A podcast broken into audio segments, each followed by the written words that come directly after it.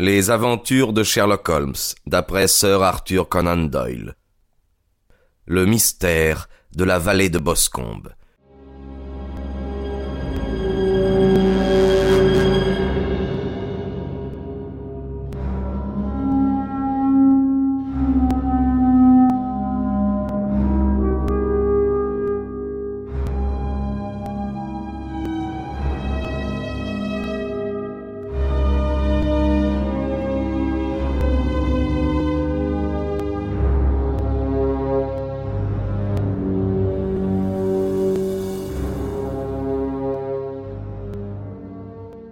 Le coroner.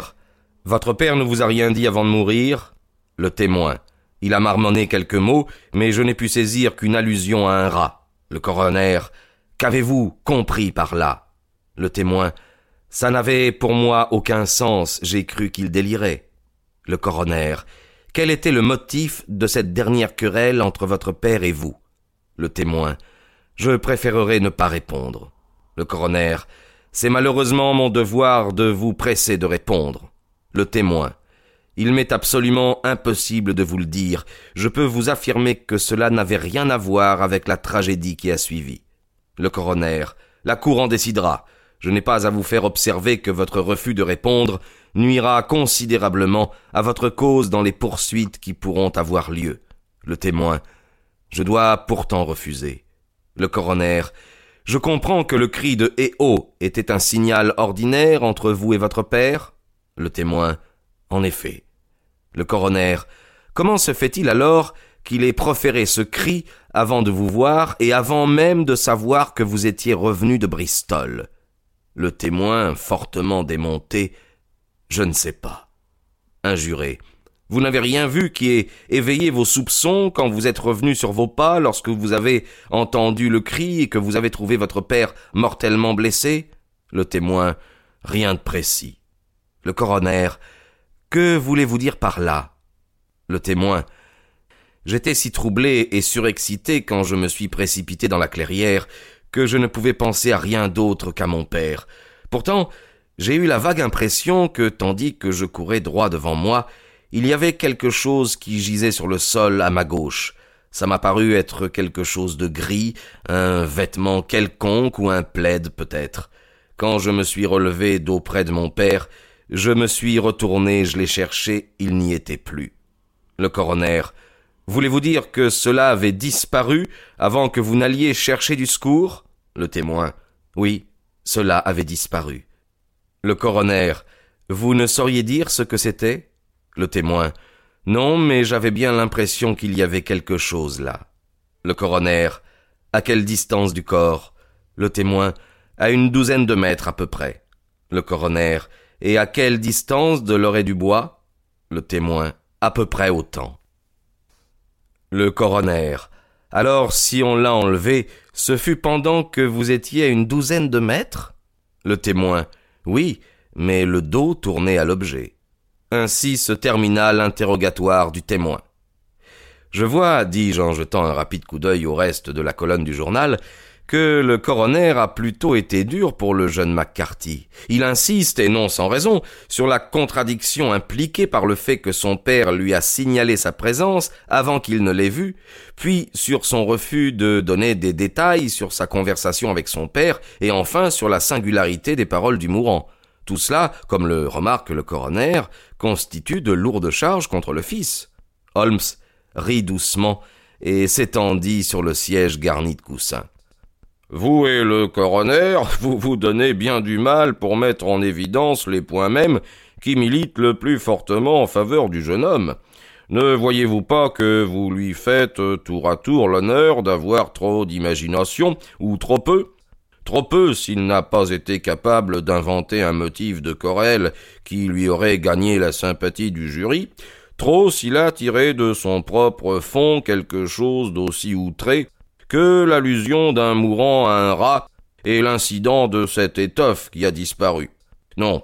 J'aborderai cette affaire en considérant que ce que dit ce jeune homme est vrai, et nous verrons bien où nous conduira cette hypothèse. Mais j'ai là mon Pétrarque de poche, je ne dirai plus un mot à propos de cette enquête tant que nous ne serons pas sur les lieux. Nous déjeunons à Swindon, et je vois que nous y serons dans vingt minutes.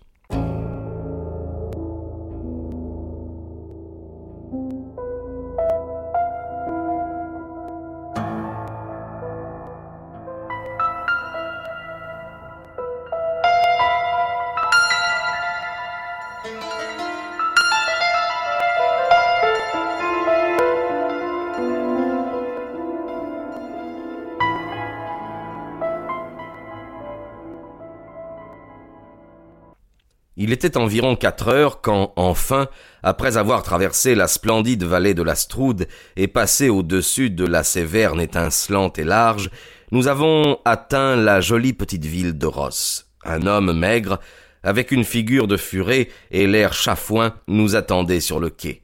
Malgré son long cache-poussière clair et les guêtres de cuir qu'il portait en hommage au milieu rustique, je n'eus aucune peine à reconnaître l'estrade de Scotland Yard. Il nous mena en voiture aux armes d'Hereford, où il avait déjà retenu une chambre pour nous. J'ai commandé une voiture, dit-il pendant que nous dégustions une tasse de thé. Connaissant votre tempérament actif, je sais que vous ne serez heureux qu'une fois sur les lieux du crime. C'est très gentil et très flatteur de votre part, répondit Holmes. Mais nous n'irons pas. Et c'est uniquement une question de pression atmosphérique. Lestrade eut l'air fort étonné. Euh, je ne vous suis pas tout à fait, dit-il. Que dit le thermomètre? Trois degrés au-dessous de zéro à ce que je vois. Pas de vent, pas un nuage au ciel. J'ai un plein étui de cigarettes qui ne demande qu'à être fumé, et ce canapé est bien supérieur aux horreurs qu'on trouve d'ordinaire dans les auberges de campagne. Je ne pense pas que je me serve de la voiture ce soir. Lestrade sourit, indulgent. Vous avez sans doute déjà tiré vos conclusions d'après les journaux, dit-il. La chose crève les yeux, et plus on l'approfondit, plus ça devient clair. Cependant, vous ne sauriez opposer un refus à une dame, surtout à une dame aussi décidée. Elle a entendu parler de vous, et veut à toute force votre opinion. Bien que je lui ai dit et redit qu'il n'y avait rien que vous puissiez faire que je n'eusse déjà fait. Mais, mais ma parole, voici sa voiture à la porte. À peine avait-il achevé que se précipitait dans la pièce l'une des plus charmantes jeunes femmes que j'eusse jamais vues de ma vie. Ses yeux violets étincelaient, et en voyant ses lèvres entr'ouvertes et la teinte rose de ses joues, on devinait que sa réserve naturelle s'évanouissait devant le souci qui l'accaparait. Ah, monsieur Holmes s'écria-t-elle très agitée, nous regardant l'un après l'autre, puis avec la promptitude de l'intuition féminine, arrêtant définitivement ses yeux sur mon compagnon. Je suis si contente que vous soyez venu. Je suis descendue jusqu'ici pour vous le dire. Je sais que James n'est pas coupable, je le sais, et je veux que vous commenciez votre travail en le sachant vous aussi. Ne vous laissez jamais aller à en douter. Nous nous connaissions depuis que nous sommes enfants. Je, je connais ses défauts comme personne au monde ne les connaît. Mais il a trop bon cœur pour faire du mal à une mouche. Une telle accusation est absurde quand on le connaît réellement. J'espère que nous pourrons prouver son innocence, mademoiselle, dit Sherlock. Vous pouvez être sûr que je ferai tout mon possible. Vous avez lu les dépositions. Vous êtes arrivé à une conclusion?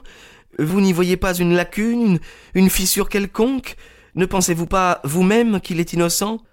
Je crois que c'est très probable. Ah. Vous l'entendez s'écria-t-elle en rejetant vivement la tête en arrière et en regardant l'estrade d'un air de défi. Vous entendez Lui me donne de l'espoir. L'estrade haussa les épaules. J'ai peur, dit-il, que mon collègue n'ait été un peu prompt à former ses conclusions. Mais il a raison. Oh, je sais qu'il a raison. James n'est pas coupable. Et quant à sa dispute avec son père, je suis sûr que s'il n'a pas voulu en parler au coroner, c'est qu'elle me concernait. De quelle façon? demanda Holmes. Ce n'est pas le moment de cacher quoi que ce soit. James et son père ont souvent été en désaccord à mon sujet. Monsieur McCarthy désirait fort que nous nous marions. James et moi, nous nous sommes toujours aimés comme frères et sœurs, mais, naturellement, il est jeune et connaît encore peu la vie et. et. Eh bien, il ne voulait pas encore en entendre parler. Alors il y avait des disputes et celle-ci, j'en suis sûr, était du nombre. Et votre père demanda Holmes. Était-il favorable à cette union?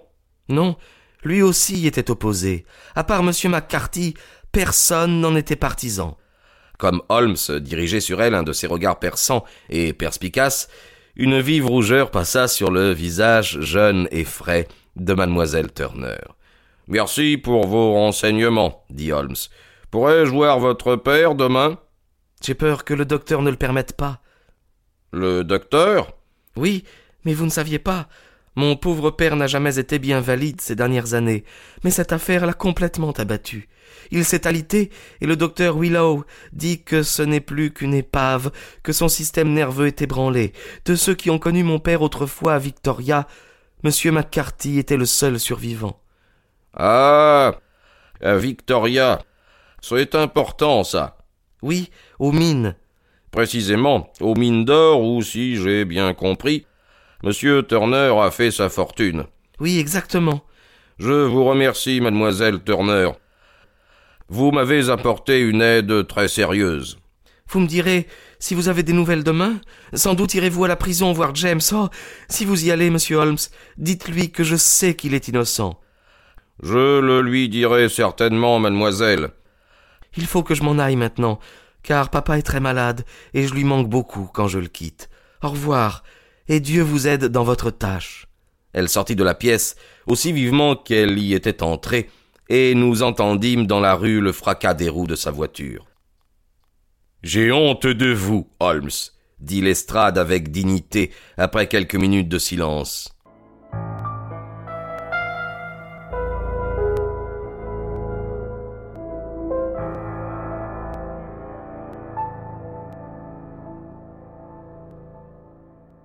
Pourquoi faire naître des espérances que vous serez obligé de décevoir? Je ne pêche pas par excès de tendresse, mais j'appelle cela de la cruauté. Je pense voir un moyen d'innocenter James McCarthy, répondit Holmes. Avez-vous un permis pour le voir en prison? Oui, mais seulement pour vous et moi. Alors je reviens sur ma résolution de ne pas sortir. Nous avons encore le temps de prendre un train pour Hereford et de le voir ce soir Eh oui, largement. Allons-y donc. J'ai peur, Watson, que vous ne trouviez le temps long, mais je ne serai absent qu'une ou deux heures. Je descendis jusqu'à la gare avec eux et errai dans les rues de la petite ville pour revenir enfin à l'hôtel, où allongé sur un canapé je tentais de m'intéresser à un roman. La mesquine intrigue était bien mince toutefois, comparée au profond mystère dans lequel nous avancions à tâtons. Je constatai bientôt que mon attention quittait si constamment la fiction pour revenir à la réalité, qu'au bout du compte je lançais le roman à travers la pièce et m'absorbais tout entier dans la considération des événements du jour. À supposer que le récit de ce malheureux jeune homme fût absolument vrai, quel événement infernal quelle calamité absolument imprévue et extraordinaire avait donc pu survenir entre le moment où il avait quitté son père et l'instant où, ramené sur ses pas par les cris, il était revenu dans la clairière en courant. Quelque chose de terrible avait eu lieu, mais quoi? La nature des blessures n'était-elle pas susceptible de révéler un détail quelconque à un médecin comme moi? Sonnant un domestique, je lui demandai les hebdomadaires locaux qui donnaient le compte-rendu in extenso de l'enquête. Dans son rapport, le chirurgien précisait que le tiers postérieur de l'os pariétal gauche et la moitié de l'os occipital avaient été brisés par un coup très lourd asséné avec une arme contondante. Je marquai l'endroit sur ma propre tête. Évidemment, un coup de ce genre ne pouvait être porté que par derrière. Jusqu'à un certain point, cette observation était favorable à l'accusé, puisque, au moment de leur querelle, ils étaient face à face. Toutefois, cela ne prouvait pas grand-chose, car le père avait pu se retourner avant que le coup ne tombât. Cela valait pourtant la peine d'y attirer l'attention d'Holmes. Il y avait aussi cette allusion singulière du mourant à un rat. Qu'est-ce que cela signifiait? Ce ne pouvait être du délire. Une personne qui meurt d'un coup soudain ne délire généralement pas. Non, vraisemblablement, le vieillard tentait d'expliquer comment on l'avait tué. Mais qu'est-ce que cela pouvait vouloir dire? Je me torturais l'esprit en quête d'une explication possible. Et encore, cet incident de l'étoffe grise qu'avait vu le jeune McCarthy. Si la chose était vraie, l'assassin avait dû laisser tomber un vêtement quelconque, son par-dessus sans doute, dans sa fuite, et il avait eu la témérité de revenir sur ses pas et de le reprendre pendant que le fils était agenouillé, le dos tourné à une douzaine de pas de là. Quel enchevêtrement de mystère et d'improbabilité que tout cela. L'opinion de l'estrade ne me surprenait pas et, et pourtant, j'avais tellement foi dans l'intuition de Holmes que je me refusais à abandonner tout espoir, et ce, d'autant moins que chaque élément nouveau semblait renforcer mon ami dans sa conviction que le jeune McCarthy était innocent.